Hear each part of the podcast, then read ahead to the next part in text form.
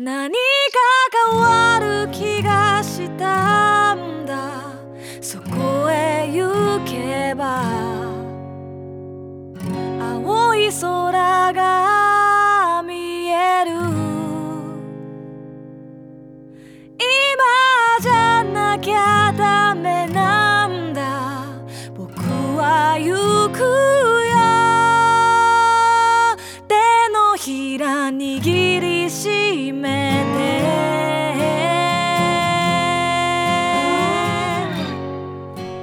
こんばんは。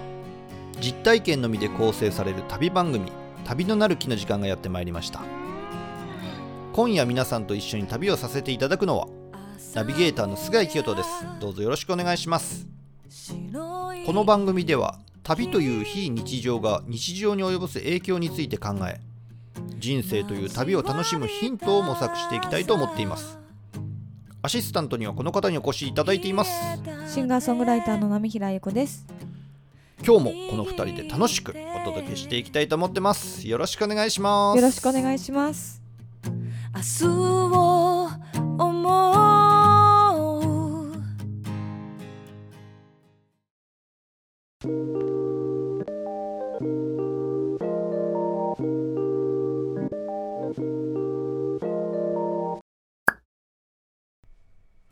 なんか秋っぽくなってきてません？そうですね。ねやった。なんか今年夏が始まるのが早かったけど秋が始まるのも早いみたいうん、逆に夏好きの人は、え、夏終わんの早っみたいな。なそうなのよ意外と長かったんだけどなんか8月のなんか半ばぐらいからもうちょっとずつ涼しくなり始めて秋の準備始めてますみたいそうね。な夏の 震えてますけど大丈夫ですか？みたいなねえ、でも私、秋が好きなんでね。そうですね皆さんは秋大好きですかい。とても嬉しいですね。なんかこう景色がちょっとずつ変わってくるじゃないそうね。何を見ると秋って思う？いやー、ちょっとね、すごい詩的な感じになっちゃうんですけど、一番は風が変わる時です。かむかつくな どういうこと？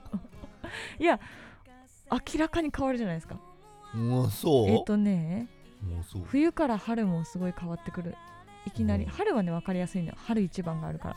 ああなるほど。だけど、えー夏から秋は本当に風変わったねっていう香りですかね。わかんないんですけどそう。それで一気に曲増えたりしますね。さすがだねでもね、でもそうなんですよ。うん、やっぱそういうことに気づけるから曲が生まれるんですよきっとね。ああそうかもしれもう気づけないもん全然。ないどうもどうもありがとうございます。うん、秋といえばどうですか菅井さんは？ら僕はなんかこう色づいてこないともう分かんない。だいぶ気づくの。もう視覚的にああもう色が違もううってす終盤や秋の。もう冬近い。冬近いよそれは。あ本当？うん。まそあねっか。そうなんですよね。あ秋といえばあとはもう田んぼじゃないですか？い稲穂がこうこんなになっててそうそうそう。稲穂がこうなってたのが刈られて。ああそっか。全部収穫収穫されちゃって。そうそうそう。でもなんかちょっと黄金のね大事。そういうとこで昔よく遊びましたよ。あ本当ですか？うん刈り取られた後のちっちゃい稲がいっぱい落ちてるでしょ？あそうそうそうそう。あの実が実実っていうの米？ごめんね。米が落ちてるからあれをいっぱい拾ってきてフライパンでこえー、楽しい。うこう炙ってうんそうすると何？ちょっとパンってなったやつおう。をた米菓子みたいなの食べて。はいはいはい。え楽しいですね。そう遊んでましたけどへねー田んぼって本当にえーこう稲が生えてる時って本当子供としてはこう使い道がないというかまあね。腹立つみたいな。いやそんななんか綺麗だよ綺麗だよ。そう。だって入るわけにもいかないし。まあね。そう。だから刈り取られた後が楽しかったですけどね。ああその刈り取られた後の素晴らしく楽しい田んぼのところで実は私がやっている地元でのお隣プロジェクトフェスをやります。なるほど。あのそういうことか。はい田んぼに誘導するなと思ったんだ。そうなんです俺もなんかこう田んぼの話いろいろしちゃったけど、うん。そういうことか。うんいや素晴らしいでどういうこと？ちょっと待っってまずまず何何？何？えっ、と10月22日土曜日にですね私の地元の方で、えー、海老名というところがあるんですけれども、海老名の田んぼでね駅近の田んぼでね、うん。えー音楽フェスをやりますイベントをやるってことですか？そうなんですよ。もうワードがもうとにかくいろいろわかんない。あんまりね。駅近の田んぼとかもうちょっと言葉がちょっと都会の人にはもう少しわからないんですけど。わかんないでしょ海老名のすごい最大の特徴としてと、うん。駅がすごい栄えてるんですよ。すごい栄えてますよね。すんごい栄えてるんですけど駅近に田んぼがあるんですよ。ええあそう。信じられないでしょ。すごいね。ある意味贅沢な空間ね。そうだからその田んぼで、えー音楽フェスをやろうと、いいですね。そあそう。そういう施設とかじゃなくてそうそうそう。あえて田んぼでやったろうと。うそうそうそうそう。そう白いかも。野外フェスの中のもう田んぼバージョンみたいな感じでですね。今までなかったかも。ないですよね。田んぼフェス。新しいフェスをちょっとやろうと思ってます。あそう。10月22日土曜日1部2部と、えー入れ替え制でで一部は一部と二部とはまたガラッとコンテンツが変わったりとかしてるのではいどっちも楽しんでもらうのも最高ですしどっちか、えーお越しいただいても素晴らしく嬉しいですし、うん。っていう感じで、えーチケットの方今販売中でございますのでぜひ詳細を概要欄に貼っておくのでチェックしていただけたら嬉しいです。はい。ちなみにどなたが出演するんですか？あ私出ます。成平さん出るんですね。私出ます。だからしまあ告知するんですそりゃうそうです。はい。私も出ますし、えーシンガーソングライター仲間の、えー鎌田瑞希さん。あ水木さん。そうとちょっと歌わせていただくっていうことでちょっと水木さんとのコラボも考えてたりとかして、あとは、えー誰かのドラゴンさんっていうユニットのね、うん。えー方々と、えー浜口さんっていうクラシックギターの方この方は座間市在住の方で、えー。私が口説いてナンパして出演をしてくれるということで。あ田んぼとかそういうアウトドアの空間でクラシックギターっていいかもしれないね。めちゃくちゃ合うと思うんですよ。それいいかもしれない。そうすっごく楽しみなんです。あそう。で橋本翼くん私のあはい。えー、大隣プロジェクトの映像の中でも一緒にコラボをしていただいたラッパーの方なんですけどもその方も、えーメインで。なるほ出ら出られるのではいあのた当日のタイムスケジュールとかラインナップに関してはまたフライヤーとかを見てもらったら選びやすいかなと思っております、そう。10月の22日っていうと気候ももうちょうどいいんじゃないですか？ちょうどねなんかこう日なその日陰がないから大丈夫かなとか思ったんですけど、ん。ちょうど気持ちいいくらいじゃないですか。ね。うんちょうどいいと思う。ね。ちょっと他にもこの田んぼでやるよっていう以外にも楽しんでいただける仕掛けをどんどん作っていこうと思ってますので、うん。えーお隣プロジェクトのインスタグラムもチェックしていただいて、えー一緒にワクワクしてもらえたらなと思っております。10月22日土曜日海老名で会いましょう。よろしくお願いします。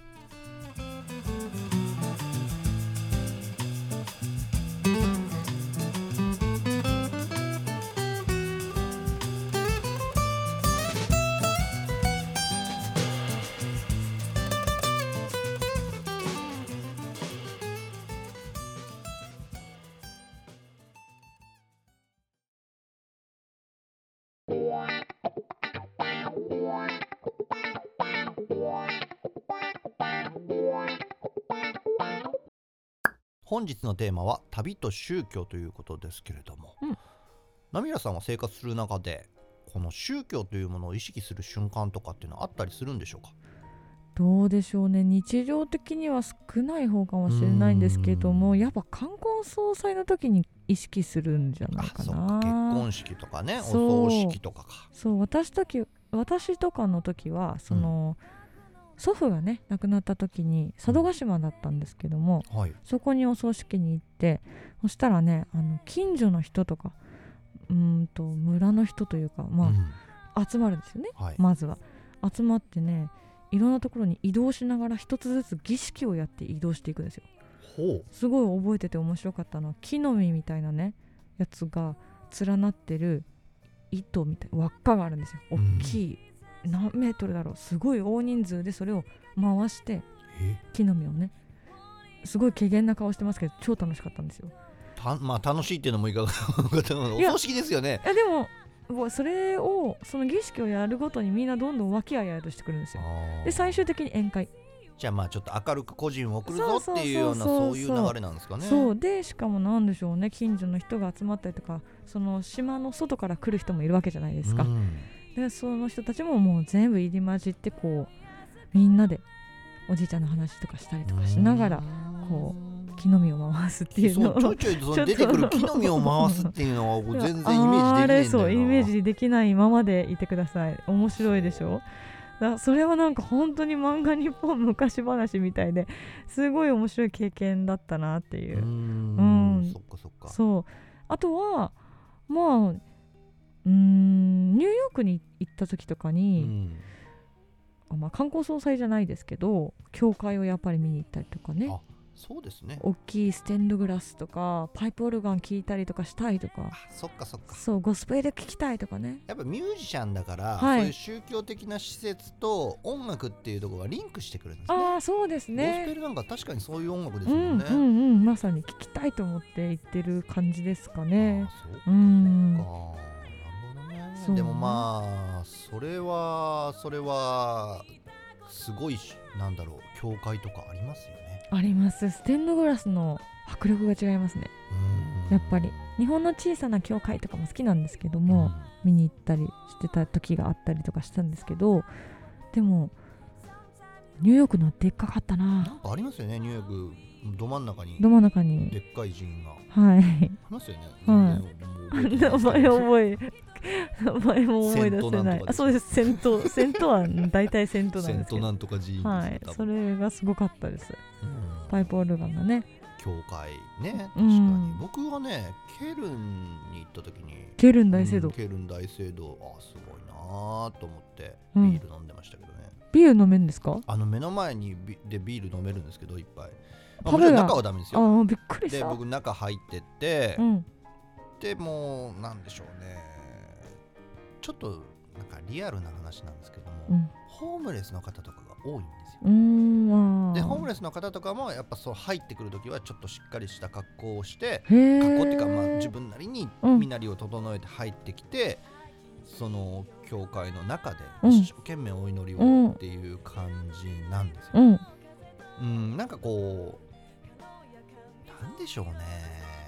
なんか日本なんかでもこう神社とかで参拝するとお祈りするでしょ？はいまあ一家がこう元気でいられますようにとか宝くじ当たりますようにとか何でもいいんですけど飼っていたインコが分かった分かった。かりますようはい。にみたいな、あるじゃないですか、はい。なんですけどこうなんでしょうね。祈りが結構真剣な印象が海外って強くてあうん。ーまたちょっと違うかもしれないですね。ちゃんと本気らなんですよね、うんうん。そこにやっぱ観光地としての要素は全然なく利用しているというかうん立ち入っている方もすごく多い印象があってあちょっと敬意を払わなきゃいけないなって思う瞬間とかもそうね。なんかそういう場面に遭遇するとあいていいのかなってなりますよね。そうなのよ。ちょっとねこれはうん。この人のための今この場所なんじゃないかなっていうのでうん。こう観光で来てるっていうのはなんかあれ？いいのか？みたいな。そうにはなります日本っ。てどこのこはう寺や神社をうん。巡っても、うん。だいたい入場料とか配管料とか取られるじゃないですか、はあそうですね。あれを払うのって逆に言うとちょっと気が楽なんですよね。ああそっかそっか。お金も払ってるし、観光として入ることをもう認められてますよっていうことじゃないですか。だけどそういう宗教的施設なんだから別にお金なんか取りませんよ。当然ながら。みたいなところの方が緊張しますよね。緊張するというか、うん。そうかもしれない。そうなんですよね。そう。でしかも海外もいろんな宗教があるわけじゃないですか。でナミラさんのなんでしょう佐渡島で経験したことっていうのもおそらく仏教なんですけどね。仏教の中でもいろんな宗派があって地域によっても習慣の違いなんかがあったりするから、キリスト教とかイスラム教とかうん。何教とか、まあ、それぞれの中でももう全然違ってきたりするわけでしょ、うん、だ同じ宗教だって言っても分かり合えない人もいるかもしれないし、まあその通りですね。うん。だから海外をいろんなとこ旅するともう一つの国の中でいろんな宗教があったりする国もありますし、そうですよね。90何パーセントがイスラム教ですみたいな、うん、そういう国もあったりなんかもするのでやっぱその国々の宗教にちゃんとこっちが理解を追いつけて、そうですうね。やっていかないとっていうのは結構難しいうものん、が何がタブーなのかみたいなのはやっぱりちゃんと勉強しないといけないですよねまあ。そうなんですようね、ん、結構でもねこれ難しくてイエメン人の知り合いができて、はい。でサンフランシスコでそのイエメン人の知り合いとちょっとご飯でも食べに行こうってなったんですよ、うん。だけどね、うんまあ、やっぱなんか難しいんですよね。僕はなんかやっぱせっかく食べに行くんだったら肉かなとか思ったんですけどでもややっぱイスラム教徒なんで豚肉がダメです、はい。そしてビールも飲みません。お酒飲みませんうん。でタバコとかも一切吸わないんです、うんうん。みたいなどこにしようってうなんるそうですね感じがあって、で結局ピザとかにしようかなと思ったんですけどピザもそれ中何入ってますみたいなそうですね話になってきて、はい。洋食になるとこうスープの中に何が入ってるのかみたいな話になって、難しいですね。難しいなってなって結局イエメン人のこの君の好きなところに連れてってよよって感じで行かせてもらって、うん。あなるほど。イスラム教の方ってな普段こういう食事を食べてるんだなっていうのを体験させてもらったって思い出がありますけどね。うんうんうん。そうですね。それさすがに菅井さんがエスコートするのはちょっと難しい。難しいんですよね。難易度高いですね。そうなんですよ。だから日本でなんかこう適当に友達とかと会ったりとかまあ全然初めましてでいいんですよ、あじゃあはい飯でも行きますか？なんかどうします？中華にします？とか和食がいいっすか。何でもありますからね。そんなノリで行けるけれどもそういうわけにもなんかちょっといかなかったりとか。そっか。うん面白いですね。なんかそのどうやって仲良くなるだろうって思っちゃいますね。普段普通に初対面の人とご飯が何でしょうご飯とかお食事とか衣食住にもきっと関わってくるじゃないですか、うん。宗教って必ず。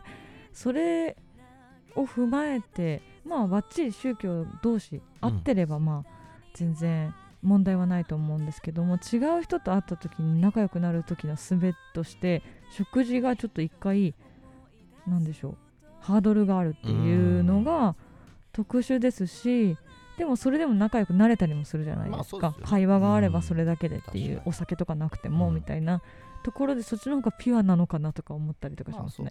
面白いですね。うんなんかやっぱりね日本だと宗教を中心に生活するっていう感覚はあんまりないんですよね、うんうん。まあもちろん人によりますけれどね。人によりますけどね。うん、だけどそうじゃない人が僕の身の回りには多いんですけれども、海外に行くとそうでもないというかやっぱ結構宗教の位置づけが高いとういうんか、ちゃんと軸としてあるっていう感じですよね。うんその言葉はすごく適切かも、うん。軸としてある印象がうん。ありますよね、ううんん。だからなんだろうな僕たちはあんまりそういう軸としてまで宗教があるっていうぐらい宗教が身に入ってない人たちも多いじゃないですか。多いですねで僕はもうはっきりと無宗教なんですよ。はい何の宗教にも属してないんですうよね。んっていう、まあ、立場の人間なんでちょっとやっぱ海外に行った時に自分の感覚で人で人と触れ合ってはいけないなと思うそうですねううんんで僕ちょっとねすごく違和感があることがあって、はい結構チベットとかに行くとなんでしょうね彫葬とかあったりするんです。調査鳥にこう死者の肉を食べさあせてー。葬るとか。はい。あとはガンジス川にこう遺体を流すとかね。そういうのあるじゃないですか。はい。宗教のねそうです。でそれはまあ宗教的な儀式の中ではい。の葬儀なわけじゃなはいいですか、そうですね。結構それを見に行く感覚っていうのが昔はあんまり気にならなかったんですけどね最近ものすごく僕気になってて、そうですね。うん。い今の話からすると立ち入っちゃいけないところですね。そうだけどそれを見に行こうっていう観光気分で行く人って結構多いじゃないあーそっか。それは違うんじゃないかな。違うって言っちゃったけど違うんじゃないかな。それはやっぱその宗教を信じてる人たちのものであって外部の人が入り込んじゃいけないというか見物もダメでしょって思っちゃうけど、まあねなんかまあ確かにえでもそれが開かれてるんですか？見見せられいやまあだってアウトドアですからねあまあそっか。うん。ガンジス川に流れてる遺体っていうのを。見せないようにするのは難しいですよね、難しいですからね仕方ない部分もあるんですけどなんか全力でそれ見に行こうぜっていうのもなんか違うのかなって思うようになってきて。うんそうですね。うん分かんないんですよもう最近。うん、それぞれのその宗教の外にいる人たちはその自分である程度ラインを引かなきゃいけないと思うんですけど、うん。ここまでは見てい知って知りに行っていいかなとか学びに行っていいかなとかいうラインを引かなきゃいけないと思うんですけどなんかそれが全くないわけじゃないですからね。そのラインが。ないっていう勘違いをしちゃう人が、まあ、そこを一歩踏み込んじゃってその宗教を信じてる人に嫌な思いをさせちゃうとかね。まあ、逆もしかりですけどね。うん。その宗教をすごい信じてる人がその違う自分とは違う人に対しての立場あなんだ対応？うん。もまあラインがありますからね。そうそのライン決めが難しいですよね。難しいんですよ。人それぞれだからね、うん。なんか自分の立場に置き換えてみた時に例えば自分の身内が亡くなって葬儀をしてる時にうん。なんか外国人が2人やってきてずーっとその葬儀の様子を見て写真とか撮ってたら確さすがにムカつくだろうなって思うわけですよ。思いますよね何かを今すぐね出ていけってなるだろうな。そうかもしれないな。って思うし。でもそれと同じことを僕たちは海外でやっていて、うん。でまあそっちの向こうの人が僕がそういうふうに怒るように怒るのかどうかはわからないんですよ、だけど全然怒る可能性もあるあると思うんですそうですね。だから絶対にこれが正しいっていうのは僕の意見の中でも分かんないんですよ。うん。分かんないんですけどちょっといろんな可能性を考えて自分は行動しないとそうですねただ自分が旅師をしてて自分が好奇心を爆発させることによって人を傷つけるんじゃないかなっっていうふうに思うようになってきたんですそうですね。だから今日ちょっとこの話してみあたかったんですよー。なんか考えるきっかけになればいいかな、うん。こうあるべきですとかそういうことじゃないんうんですよ、うんうんうん。なんかこうもっともっと人の宗教について考えてみる機会っていうのがあってもいいのかなっうんていう、うん。僕は完全なる無宗教なんで僕の立場からしてみると僕みたいに何も信じてない人の気持ちも正直分かってほしいし、うんうん。うん、でもいろんなことを本当に真剣に信じてる人たちの気持ちっていうのもまあできる限り寄り添いたいな、うん。旅をする上では。はい。っていうふうに思いながら今回のテーマを選ばせていただきましたはいというわけで本日のテーマは旅と宗教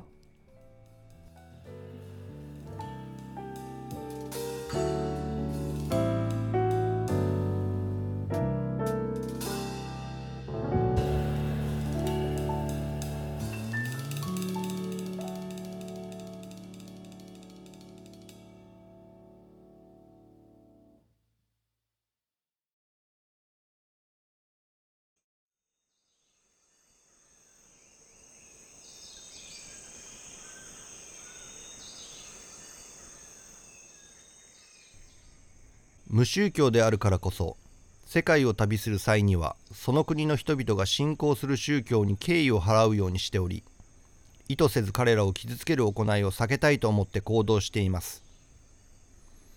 無知が罪となることも多いですし聞ける人がいるのであればその国で何をすると失礼にあたるのか正直に尋ねるようにしています。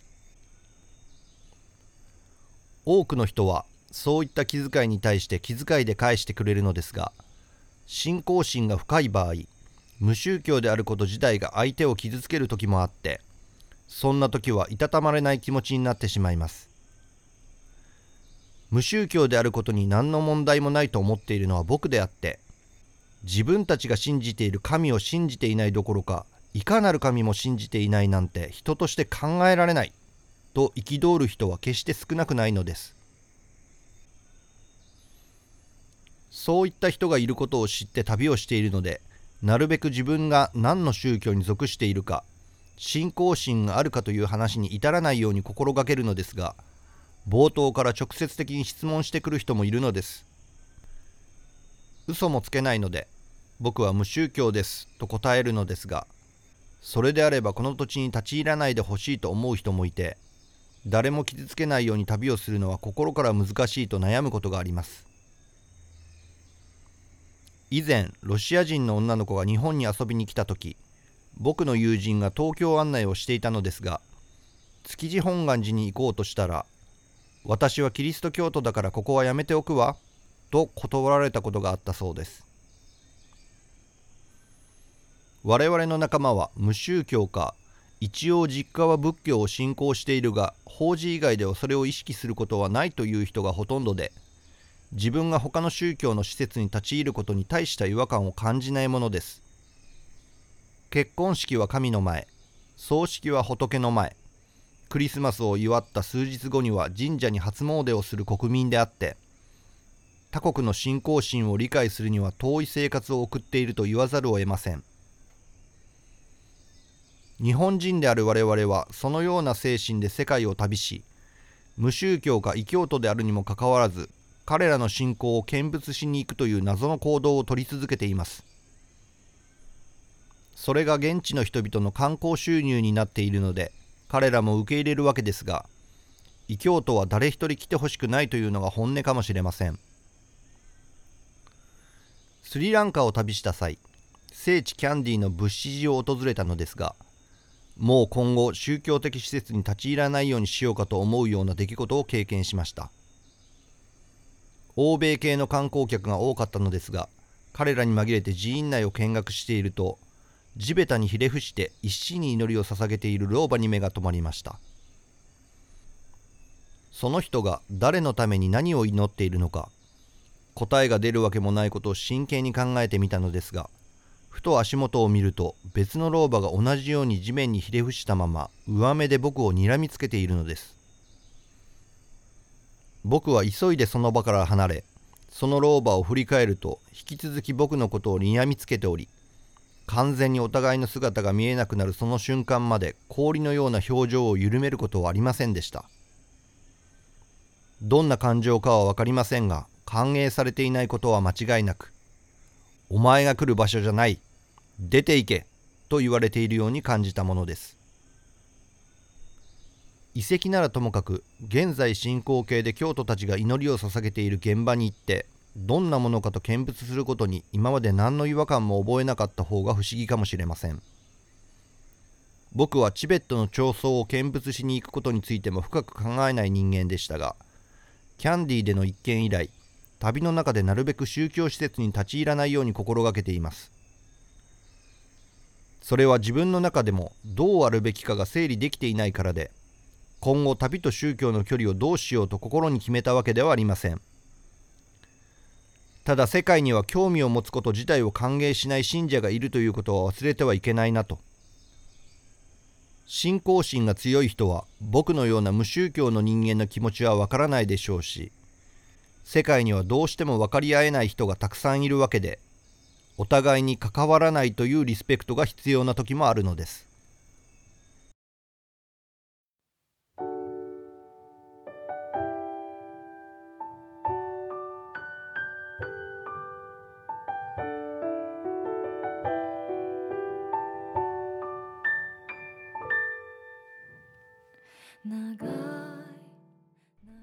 旅と宗教の距離感ね。